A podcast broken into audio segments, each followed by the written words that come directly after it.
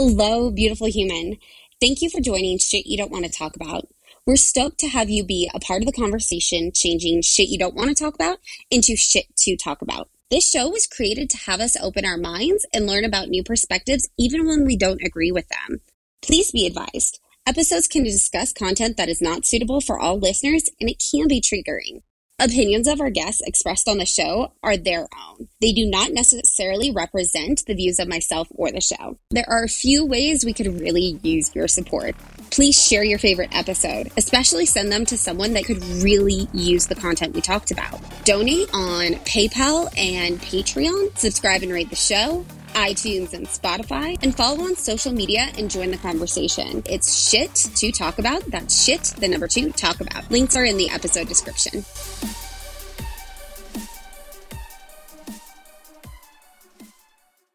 Hey, Diane, thank you for joining Shit You Don't Want to Talk About. Please introduce yourself and what shit you want to talk about today.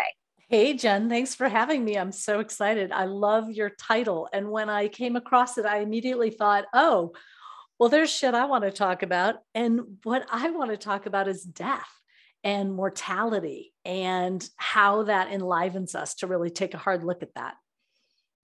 And for those of you listening, not watching, I definitely am giving Diane a lot of weird looks because who wants to talk about death?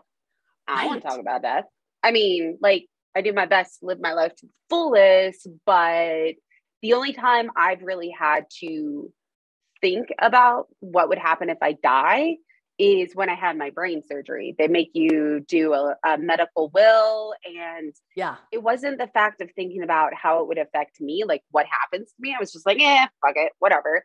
It was how it would affect Tyler, my partner, and the choices right. and the hardship that he would have to make.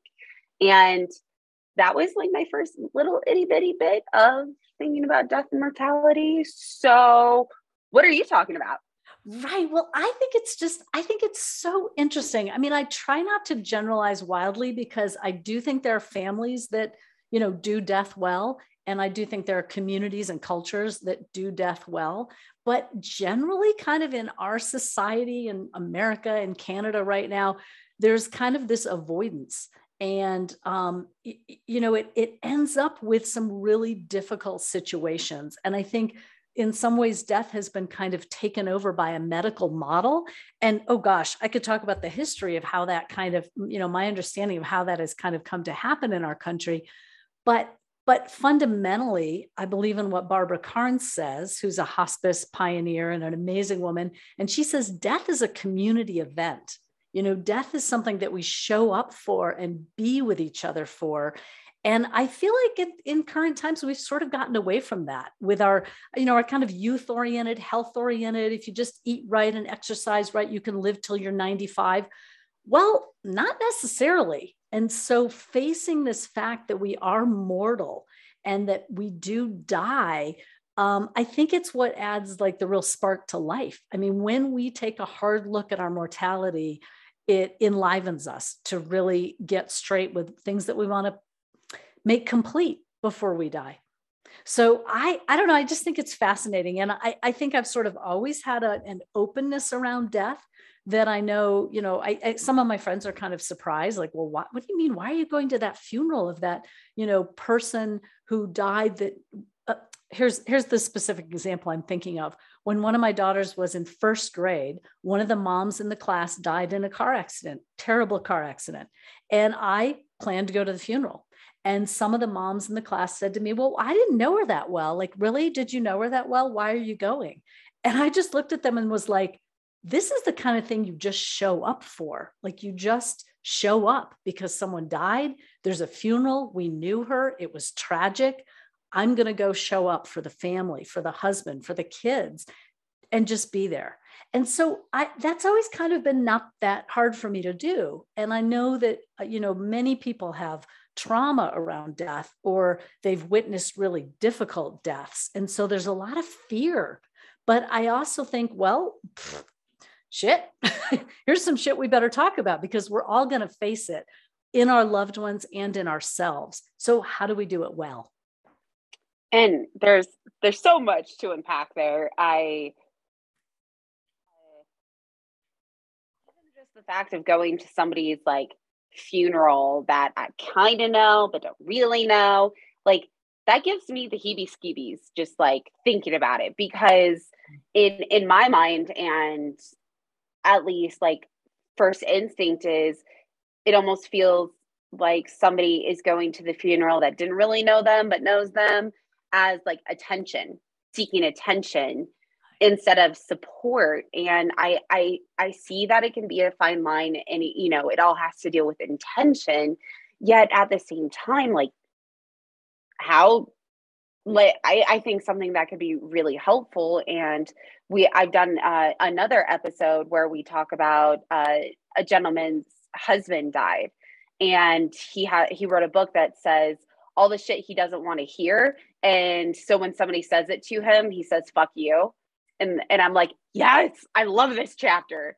Right. Like just kind of the blasé, I'm so sorry for your loss, and exactly, you'll get over it with time. And like, yeah, yeah. Yes, none of yes. that, none of that even touches the kind of raw grief. Yeah. Uh, and so let's dive into the, the the funeral part really quick, because I feel like that irks me. Irks, I don't know if that's the best word. It's giving yeah. me the, the heebie-jeebies. Yeah. Um, go to support people that you don't know very well. Like how, how does that, how do you even support people that you do know well? Like, you know, a friend of a friend, a parent of a friend, uh, you know, somebody that's a family member, but not that close. Like, I don't know how to support people the best. Great question. I mean, I, I, I think it's, I think it's just about presence. I, I don't think it has I don't think there is any right thing to say. There, there is no right thing to say when someone is kind of in raw grief.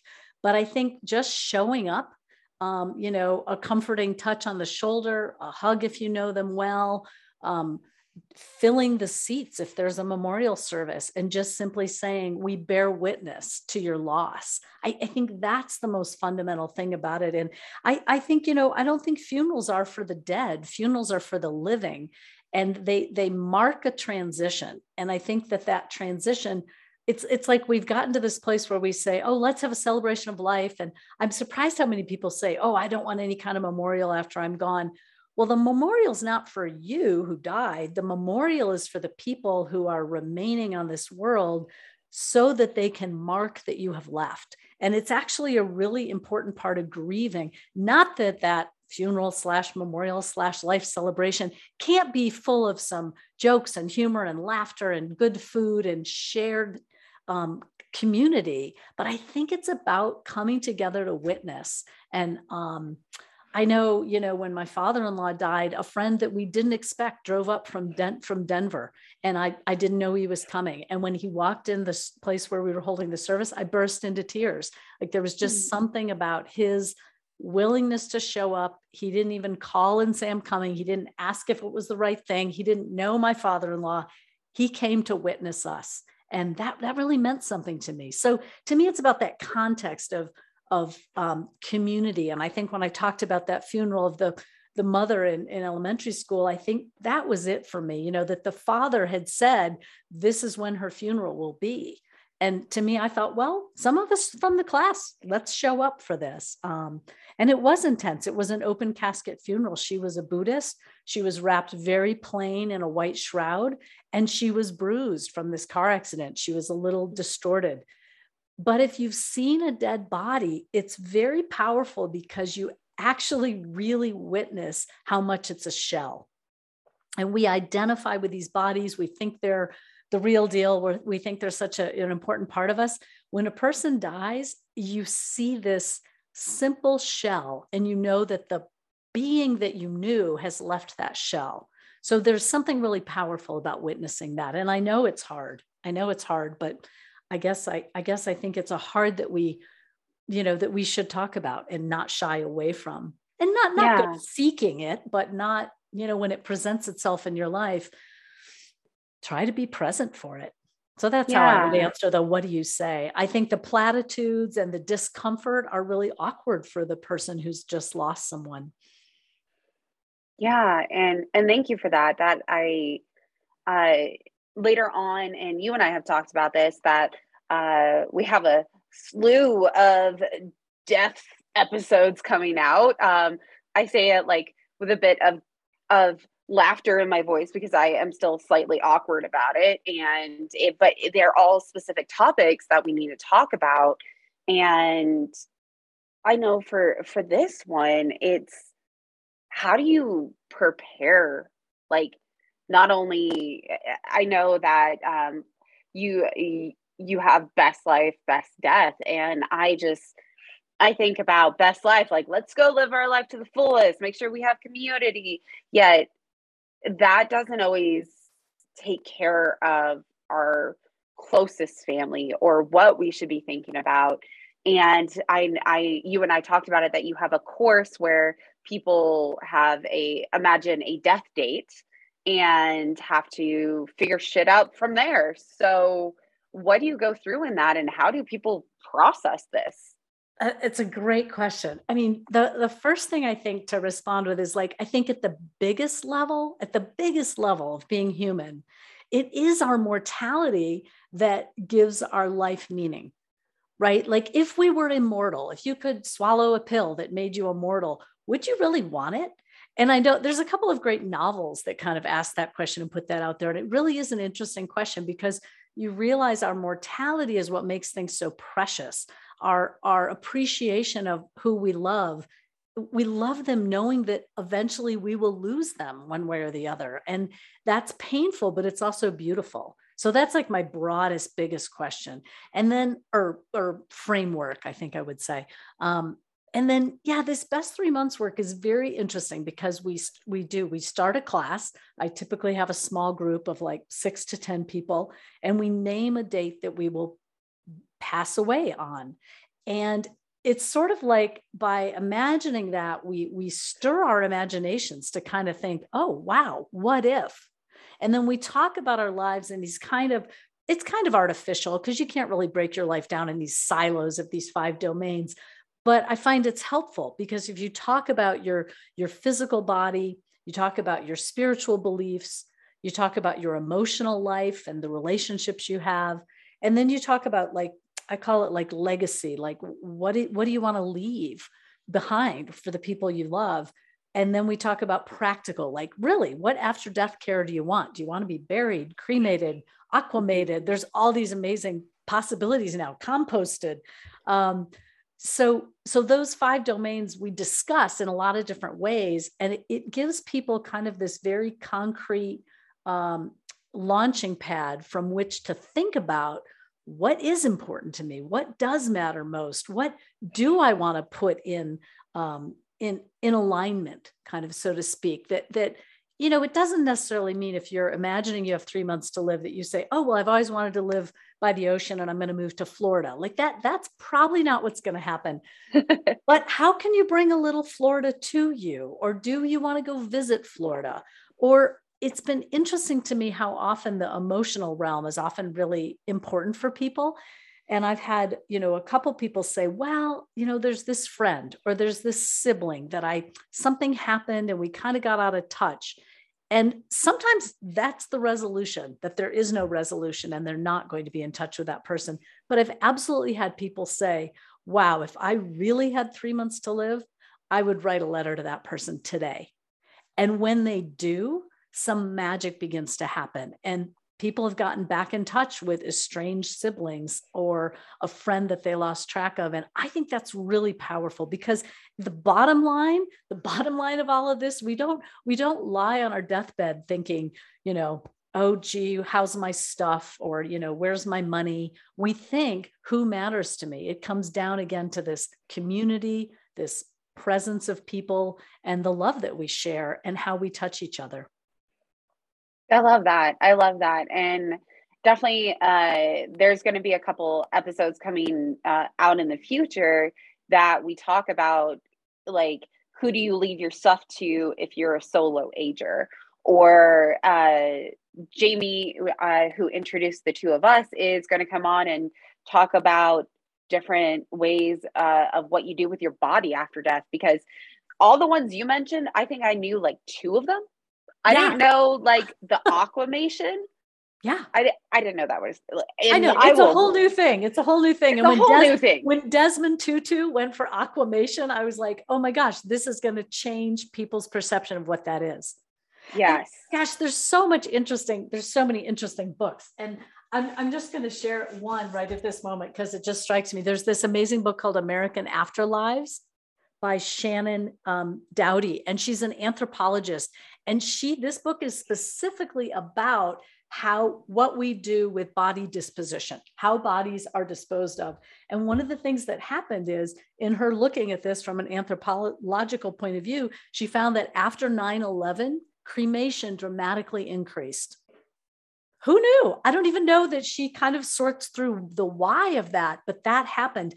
And I believe that COVID is probably really impacting how people see all of this, and maybe what, how body disposition happens, or somebody like Desmond Tutu choosing aquamation is going to put that in people's minds in a way that it just wasn't before. So yeah, it's it's a fascinating thing. And as you and I talked about too, I, I was telling um, Jen that when I got into this, I mean, my background is teaching, right? So I was a classroom teacher and a teacher of painting and all this kind of stuff. And then I became a mom later in life. I wasn't looking for like some career in my fifties. I just sort of, my, my kids were older. They were teenagers. I was like, okay, I have a little more time. What do I want to do? And I took a course with the Conscious Dying Institute in being a sacred passage doula. I swear, when I started the course, I didn't even really know what an end-of-life doula or death doula was. I hadn't heard that term.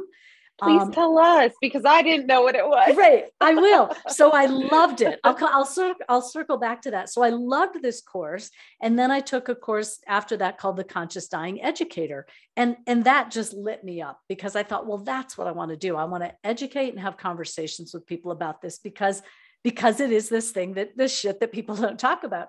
So a doula, a death doula or an end of life doula, if you think about a birth doula, they're, they're just the same. So in the same way that a birth doula supports the mom, supports the baby, supports the partner, supports the medical team that is working with the mom, whether that's a hospital or a midwife, the doula is there for the whole kit and caboodle and supporting kind of everyone, almost acting, if you will, as like an orchestra conductor of all these different pieces. Oh, okay. And there's a medical role, and there's a family role, and there's the patient. In this case, I don't know that patient is the right word, but the birthing mother, you know, the laboring mother. Yeah. And the baby.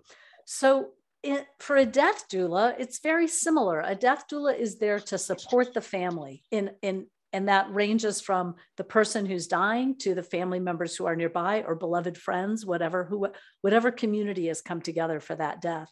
And, and again, I think a death doula supports the doctors, supports palliative care, works in tandem with hospice. But, you know, hospice, this is kind of an interesting um, thing. You know, hospice has, has shifted in ways. And I think the best of hospice is, is really this end-of-life doula work, where the, where hospice is able to really be present with family. And hospice has become a part of the medical system. You know, it is part of Medicare. You can get six months of hospice and so many hours mm-hmm. per week. And there are rules and regulations that say what that is. And hospice is a, is a godsend. I think in, in the history of hospice, they were much more able to be fluid in their time and much more able to be present with a family. The intent was really to be with a family and the dying person through the death.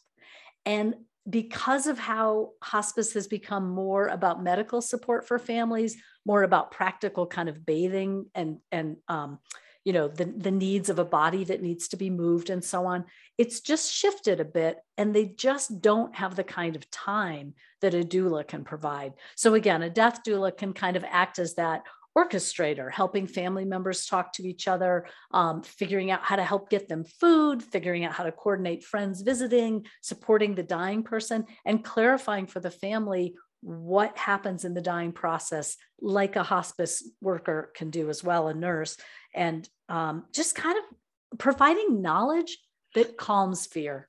I think that's the bottom line of, of this kind of work. So, so you and I had talked about, when I got into this work, I found it fascinating. I realized there were all kinds of niche jobs within end of life. And, um, you know, we sort of think of doctors, nurses, hospice volunteers, hospice coordinators. I don't know. I hadn't heard of doulas. And, um, but there's really this whole rich range of possible jobs and opportunities that I think are so interesting if you're a person who's, you know, comfortable with this kind of shit. So and I think, and I think that's a, a big call out is just how you talked about that you never imagined being into this, you know, especially when with your kids. And it, you and I spoke about that when you went through your first course uh, for the death doula, you were there to support some of your friends and their families and family members. And that continued education, you really opened my eyes on how big the ecosystem is. Perfect. And all the different parts. And I love how you talk about that in your own training, that there's like five different stages, yet like the stages of the ecosystem really support those five stages. Absolutely. I mean, when you talk about, when you say to someone, you know, do you have everything lined up? Are you really prepared for the end of your life? People tend to think in terms of like stodgy paperwork. I want to say like, you know, wills, um, advance directives, uh, do not resuscitate papers. These are really important. And if you, you know, are over eighteen years old and don't have them in place, they're really important. However, that's just like the tip of the iceberg, or, or maybe the foundation of the pyramid. Is the word. But there's all these other pieces about how you can think about um, supporting yourself and also supporting your loved ones. And I love, there's a wonderful, another podcaster named Siana Stewart, who um, has, her podcast is called Dying Kindness. And she talks about how can we Um, you know, how can we make our deaths kinder on those we leave behind? And I love her tagline. She says, um, Dying Kindness, a, pine, a podcast for those who are going to die. So you know, it's for of, everyone. Yeah. I love it. I it's love kind it. Of like your, uh, your great tongue in cheek, like shit you don't want to talk about. Let's bring it. Yep. Yep. It's definitely, there's so much to talk about. And I... It, let's it, let's go back to the the five main pieces, because we've talked a bit more about the body and, you know, what we do there. Um, we talked about uh, emotional, like with family. What were the other three again? I usually start a course with the physical, because I find it's very okay. interesting for people to kind of think like, well, what does bring me comfort? What do I not like? And suppose I'm dying and not able to speak. How would somebody know that? Have I, have I told my partner, like, you know, I like to be warm all the time, right? Or, you know, I don't like my feet touched, right? I mean, these are tiny little basic things, but if we have time to share what's important to us about our physical bodies and our care, that could be helpful for someone to know that in under the physical care is also this kind of like, do not resuscitate. Do you want to be intubated? All these kind of decisions that you make in an advance directive are really, really important. And, and honestly, all of us are just a car accident away from needing that. I mean, not to be yeah. tragic, but it's really important information.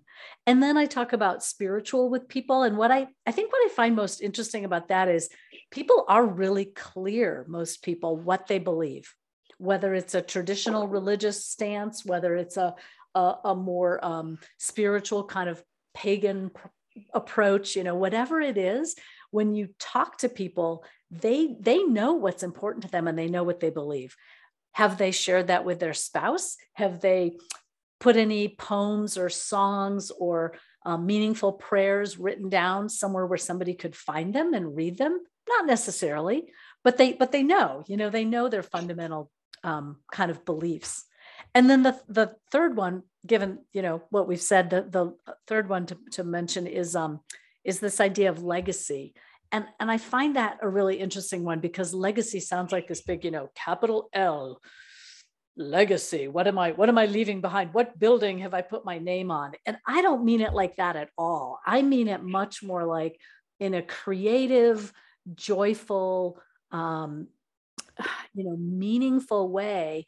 Have you written a letter to your child that they could read after you're gone? Have you got a favorite quilt that you got from your grandmother that you want to write out the story so that when your best friend gets the quilt, when you suddenly die, she knows the story behind the quilt. Or, you know, you've got this antique watch from your grandfather that you inherited, and you know the whole story of when he bought that watch at a watch shop in Chicago, but it's in your head. Nobody else knows it. So mm-hmm. even if that watch is going to be sold at a, at a antique shop, do you want to write down the story that goes with the thing? And sometimes people even get really inspired and they want to, you know, they make a list of fifty things they want to write about for their kids. And they're, they range from, um, you know, integrity, or what to do after you are broken up with by somebody, or a funny story that I never told you about, you know, me and your mom, or whatever, whatever the thing is. Are there things that you want to leave behind? And that's a really interesting question for people. And I find in my classes, people do get kind of creative about that. Like, I look at this incredible map on the wall behind you and I'm like, there's a story to that. Like, do people know what it is, right? Yeah. So that I, uh, now I, I, once we get through the other two, um, go through the five one more time, I want to see if I can answer these now. I, okay. And have you asked me questions so people start to hear yeah. what they need to start thinking about for these five. I love it. All right. It. So what, I, what is number four and number five real quick? So then number four, we hit on the kind of emotional, relational, right? Okay. And to me, to me, that can be summed up with, are there loose ends? Are there Ooh, loose ends? I like that. Yeah. Okay. And okay. then the last one is this practical matter, right? So for example, um, I have a friend whose mother died, and she had no, the, the mother had never talked about death. The, the children had no idea what she wanted done. It, this happened during COVID. She didn't die of COVID, but she died. And, and so here are these three grown kids with no idea what their mother wanted, no ability to have a funeral service. I mean, they were just at loose ends. And they said, well, I, I guess we're going to have her cremated. How great it would have been if there had been some conversation sometime beforehand where some of those wishes were known. And some people don't care. Some people say, do whatever you want. But again, yeah. I find it's a little like spiritual. If you talk to people, people actually do. They have an opinion. They have an opinion. Um, so yeah, so I think, you know, I think these five domains, again, it's a, it's a little bit of an artificial way to break down a life, right? A life is much more than those five domains, and they also overlap. But mm-hmm. it's interesting how useful it is when what you're trying to do is kind of talk things through. And this is curriculum developed by the Conscious Dying Institute. And um, I've done this work with individuals, and I do this work with small groups. And I personally love the groups because you just, you have a different conversation. So what's like, the yo- youngest uh, that you've had in a group? I've had people in their thirties. And actually, I just chatted with one of the, the gentlemen, a man in his thirties is in my group right now. And we talked yesterday after class, and he said, I think people in their thirties are an untapped resource. He said, I think people are really interested in this. And again, I think COVID has just put this whole conversation in front of people in a way that's just, it's just bigger. The last two years have just, you know, the trauma and the drama and the challenges of it all have just put that in our face, where we we have a greater sense of death kind of walking beside us, I think. So okay. people in their thirties, a lot of people clustered in their fifties and sixties. And my oldest has been ninety-five. Oh my gosh. Yeah. Yeah. Amazing. So lovely, cool. lovely woman who just kind of wanted to dot the I's and cross the T's. You know, she had done her, her, you know, the advanced directive, and again, kind of the paperwork kind of side of things, but she really wanted to kind of look at her spiritual life and her emotional life and kind of see, were there any loose ends? Was there anything she wanted to bring forward at the end? Yeah. So cool. And she that ended so up writing, cool. she also ended up writing um, stories about some of her artwork that she felt like her kids didn't know. That is, and and that's something about on the legacy that really popped out to me, because Uh, many movies have this, or uh, even friends of mine where they received a V H S tape. And well, like none of us have those anymore to be able to play. Yes, the technology um, keeps changing. And just as like a random side note that I don't know if it'll help anybody, but recording a video digitally, but you can also get a transcript. Yes. So, yes. and just print it out, put it together, bam. You know, really like powerful. It, it gives more than one way, also pictures yeah. from that. Um, because I, I feel like that's some of the hardest things to deal with is technology. It is. You, it's not necessarily future-proof. Oh my gosh, it's not at all. And it, and the whole technology thing is so interesting because we have this whole digital afterlife. Like I'm sure people have had the experience of, you know, a friend dies and then you keep getting reminders of their birthday on Facebook. And you're like, wait, like this person is now gone, but their digital life lives on after them. So there's both the changing um, technology of trying to cr- create things that are a legacy piece. And then there's the technology that creates this digital afterlife that we have to deal with. A hundred percent. Now, when you talked about number one is physical and number five is practical, right? Yep. That's how I so, do it. You can do them in any order, but that's how I like to do them. I, yeah. I, I like them. So would funeral needs go in both? I put funeral, funeral needs under practical. I throw those under okay. practical. And again, of course, it overlaps with spiritual, right? Right. But I think that it, that comes down to sort of, what do you want after death? What's your, what's your after death vision? Is it a party? Is it a gathering? Is it a small gathering? It is it a big gathering? Is it, are there, is there a particular song you've always loved? Yeah. There's a lot of different places. All right. Go. Let, let's see if I can figure this out. So physical would be. What's your relationship to your body now? Like what, like what has your body meant to you? I mean, you've had some complicated body stuff. So how would you, how would you summarize your relationship with this body that you walk in? Ooh, that's a complicated and very loved. Yeah. Yeah. And are there particular things that bring you physical comfort now? Blankets and cuddling with the dog. Yes, I saw a lovely dog in the background. Thank you for not letting her interrupt. She decided to force her way into the office and she it's will okay. sit and whine until I let her up on her chair. It's not yes, anybody and, else's chair. And wrap her, her in chair. A blankie. She gets yes. the same blank tre- blanket treatment. I love it. Yes. Uh, I always love blankets. I always and love blankets and my slippers. Like fuzzy, like heavy. What's the texture of the blankets? Ooh, uh, heavy blankets that are fuzzy. Like not quite velvet, but that kind of like fleece-ish. Yeah.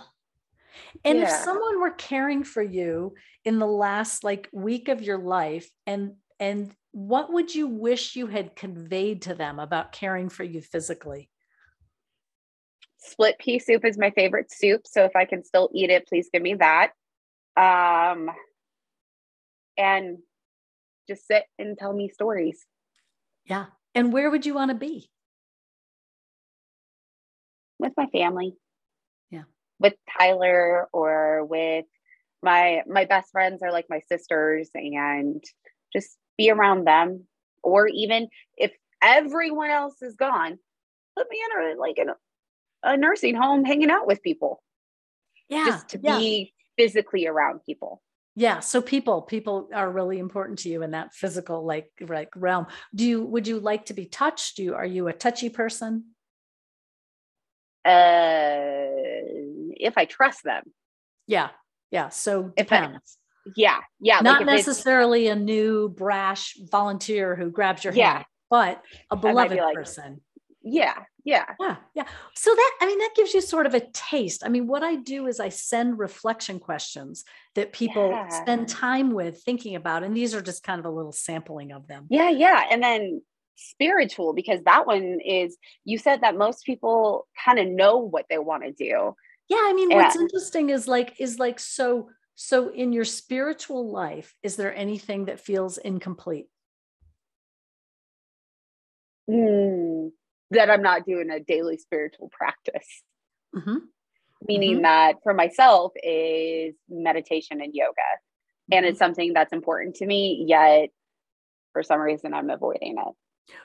Right. Right. So I mean, with- this is, I love this. This is sort of similar to what I did one time. I was, um, when I very, very first was introduced to this best three months curriculum and someone was coaching me through it. Um, I'd filled out my reflection questions for the spiritual domain. And then um, she, one of the things I had written down was, well, if I only had three months to live, like I would definitely want to download some meditation tapes. And so, you know, maybe I'll ask some friends what their favorite, la, la, la, la, la. And the person who was coaching me, she left and she was like twenty feet away from me. And I thought, what am I waiting for? Wait, I'll be able to wait until I'm like a month from dying before I download these meditation tapes. And I thought, or tapes, I keep calling tapes. God, I'm showing my age, audiobooks or audio sound. So um, I was like, wait, I don't need to ask friends. Like, I know I love Sharon Salzberg. I love her voice. I love what she says. Boom. So like in thirty seconds, I downloaded a Sharon Salzberg meditation and started listening to it. You know, and I, I opted for just these short meditations that Um, you know, I'm like, I don't have an hour to commit. I'm just going to try ten minutes, three mornings a week. So that's like, that's the kind of example of how sometimes sitting with the end actually impacts your current, right? Because I had this great, that. like, oh yeah, down the, that would be a really important thing to me down the road. And I'll have to ask five people and think about it a lot. And then I was like, no, no, no, you're making this way harder than it needs to be. Like you, you know, you know, you know what you need and what you want. Yeah. And, and that really does show up in like spiritual. I'm like, okay, that's what I wanted to do now. Like that's something that I would avoid, but uh, the rest of when I think spiritual goes to the practical bucket with like what to do. Right. Um, emotional, I would say just making sure my loved ones all, and this goes into legacy of they all had something to know how much I love them. Yes. Yes. One woman I spoke with recently, she said, she said, oh, I don't, I don't have many um, possessions. I, I don't have, I don't have a lot of stuff. I've downsized a bunch. She said, but you know, I do have this big bowl and I collect hearts, heart rocks, glass hearts, little gold hearts, all kinds of hearts in this bowl. And as we talked, she decided, oh, I'm going to put like directions for my daughter that I want every one of my friends to take a heart. So beautiful, right? So like, you know, how, what a, what a thoughtful way to kind of, and there, maybe there's a card to each friend that says, pick your favorite heart and read this on Valentine's Day every year or on my birthday or whatever, right? Yeah. These incredible ways that we can connect ourselves to others through these simple, I almost want to call them rituals, like just simple exchange, right? Yeah. yeah. And into the legacy, I, to me, that is a big, it is the big way and the small way, as that's why the podcast exists, and to make everyone feel a little less alone. And even if they don't remember me, just remembering, sharing their stories to have these shitty conversations. Well, honestly, it's so funny because um, my brother is the one who last summer, he said, you've got to get into podcasting. You got to find out more about podcasting. I was like, what? Huh? Huh? And he said, look, you love to talk and this is how people are connecting. And he said, you know, you look forward to your podcast dropping, you know, your favorite person. And you're like, oh, I got my cup of coffee and it's Saturday morning and I'm going to listen to Jen, you know? And I think, I think it's really true. And again, I think that's partly the pandemic probably upped podcasting because we're looking for connection. We're looking for real stories. We're looking for authenticity. So I do think it's a legacy because you don't know how your conversation about what felt too hard to talk about touches somebody else who didn't know yeah. that that could be talked about. Yeah. And thank you for that. I, I would definitely say just for the podcast is uh, the legacy for the podcast. And uh, somebody told me it's going to be a movement and I'm like, hey, I'm not mad at that, but to feel a little less alone so that others go or have us not only have a seat at the table, but are given, have a space to have their voice heard. Yeah. And yeah. that's, that's what I see as legacy. And for my family and friends to be a part of that. Yeah. And, uh, for physical, I mean, that one, I mean, I need to do all of my paperwork. I haven't done any of that. And, so, uh, have you got, so for you, like, what's the, do you know what the baby step is? Like, like, is yours complicated enough that you need an attorney, or are you going to do a D I Y? Are you the kind of person who likes to look it up online and just fill it out yourself? Or do you need like the, like, okay, I'm going to th- put a little money towards this so it actually gets done. Like we're all different, you know, in terms yeah. of what, what we need to get that done. And luckily for the podcast, we will have someone on the podcast that is a lawyer that does this. Perfect. And for myself, I'm like, I don't think it's that complicated. I can probably just be like, I die, it all goes to Tyler or something like right. that, you know? Right. Right. Um, but I, I think that's where so many of us get stuck yes. is, I don't know, is it complicated? Is my life complicated? Is what I want to figure out complicated? And then also when we talk um, to Jamie about, I don't know, what do I need to plan for a funeral? What's in a funeral? What if I don't want a funeral? What if I just want a big party? What if I just want everyone to sing Blink one eighty-two, All the Small Things? And it's a small world after all. Right. Because right. it is, you totally. know, like what, like, I, I feel like we all make, not all of us, some of us are very good at uncomplicating things, at least for myself, uh, making it overly complicated.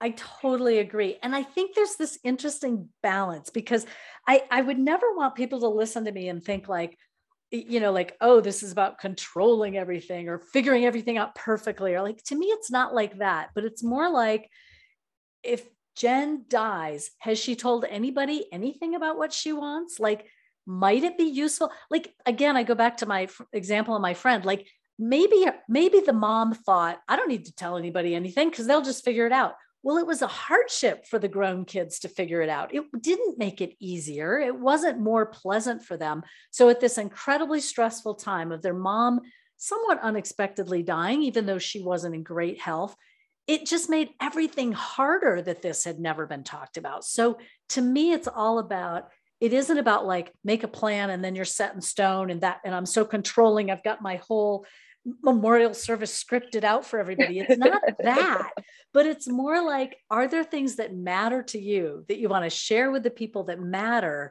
so that at this terrible time of someone dying, which is never easy and never, never simple, how can it be a little simpler? How can we create some ease in an already difficult time? I mean, I think we all know stories of families who implode over deaths. You know, the death of a matriarch or a patriarch, the kind of sometimes the last of that generation is so powerful. And it can, it can literally bring families together in the most powerful way, and it can split them up and they never speak again. And I mean, I've witnessed both. And I think, well, gosh, I kind of like to help facilitate the first one, you know, where yeah. like where my, my death is actually kind of a A, a powerful thing that's important and supports people. And yes, it's sad. And yes, it's difficult, but it isn't, it wasn't made more difficult by things I avoided doing. Right. Yeah. That is, that is such a good way of looking at it. And thank you for helping us not only talk about what to look at, but helping us break down the how to do it and just asking some questions that you, you stumped me and I thought I was going to be able to figure it out. And now we've, we've definitely used um, the majority of our time so far. And we've covered a lot, like our five uh, with the course, we've covered what, um, uh, you know, kind of dealing with our mortality and how to make it a bit more of a community practice. Yep. Oops. What have we covered today, or what have we not covered today that you want to cover today? Well, I think I think it's I think it's important to say one more thing about this piece about how, you know, a mentor of mine, kind of a person that I really love, is Barbara Karnes, and Barbara Karnes is like old school pioneer of hospice, an amazing woman, and she's writ- she wrote this little book called Gone From My Sight, which is kind of a standard hospice book. It's sold thirty-five million copies and been translated into a bunch of languages. And Barbara Karnes says, there are two ways to die. You can die fast, you know, a heart attack, a car accident, suicide. Those are fast deaths. And they're very hard on the people left behind. The person who dies was alive one minute and now they're gone. The second way you can die is slowly. And that's disease or old age. And she really promotes that you know, that a slow death is a gift. It's an opportunity. It's a time to make closure. It's a time to put things in order. It's a time to reflect. And all of that, I think, is so powerful. So I just want to remind people that, um, you know, Barbara Karnes and her base of the belief that knowledge reduces fear is such a powerful way to kind of um, confront these, these real These, this real fact of mortality, and that we can, you know, not talking about it isn't going to make it come any faster or slower, and not talking about it isn't going to make it not happen. So eventually we will all die, and mortality is a reality. But I think, again, it's, it's part of what makes life precious and makes our relationships and our, you know, it makes our relationships with our pets more precious, that they die so much sooner than we do. And we know that through our beloved earmuffs. Dogs and cats. Earmuffs, Siana. Earmuffs. You're here forever. Yes, you're you're with us forever, Siana. So I, I, I think that's, you know, I think that's just an important kind of broad statement again. And that um, I I think if you can like kind of like open the door to kind of take a peek at mortality and a peek at death, and not think of it as just this um, terrifying thing that shouldn't be talked about, or this awkward thing that's so awful. It's, it's like, it's a big part of being human. And in the same way that we kind of celebrate and support birth, I, you know, in my fantasy world, we'd celebrate and support becoming an adult. And then we'd celebrate and support these milestones, including this huge transition of death. And it wouldn't be this terrible, horrible, bad, like we see it as a failure. I think that's part of what's happened with it becoming so medicalized. It's like somehow death is a failure. Death is inevitable. So how do we make it the best it can be? I I, I get that. And something that I, I, I would like your opinion on is uh, as a thirty something year old, like I think going through this now is very, very helpful. Yet how would you suggest if we need to bring this up with our family members? I think that's a great question. I think, I think the biggest thing is to um, not think of it as one conversation. You know, it's really a series of conversations. It's approaching it from the side. It's saying, hey, there's this great podcast by Jen. She has this interesting conversation with someone. You won't believe the topic. Like, I think there are ways that you just sort of come at it sideways. Honestly, my parents who are still alive and well in their eighties, they, um, I feel like they just never shied away from it. They, it's not like they put it in our face, but they didn't shy away from it. So when relatives died, I knew, or when a pet died, we talked about it. And they maybe, I don't know, ten or fifteen years ago, I don't know when it came out, but they said, oh, Diane, we've just read this amazing book called Being Mortal by Atul Gawande. And this is one of the most beautiful, articulate, kind of um, gentle narratives written by a doctor about how he feels like the medical system in its current incarnation, again, not every doctor, not every system, but that we kind of have failed patients by making death a failure. And he's like, you know, we need to take a close look at being mortal. So like you could say to a family member, hey, I heard of this amazing kind of classic book called Being Mortal. Yeah. And then, and then one other book that I love, which I think the title is off-putting to people, but it's called The Art of Dying Well. Oh my gosh. It's really, it should be called The Creative Act of Living Well as You Age and Eventually Die. Like it's so, so good. And um, so, you know, if people are willing to read, or if they like podcasts or websites, you can kind of shoot these little things their way. And often I think it's fascinating families. It's often kind of a mutual collusion. Like, you know, dad who has terrible cancer won't bring up the fact that he might be dying with the children who are in their fifties, who don't want to say, hey, dad, you might be dying. And so nobody quite knows how to do that. And yeah. You know, I think if anything, families would probably do well calling in palliative care and hospice care sooner than they do. Yeah, I think that's definitely something that I feel very fortunate, because my mom and I will just randomly talk about it. Like yeah. She'll be like, hey, so X, Y, and Z. And I'm just like, next time, please. Or I, I'll just get on the phone with her and I'll be like, hey, mom, what are you going to do if this happens? And she'll be like, what? But that's who I am. And I can be a little too direct at times. So.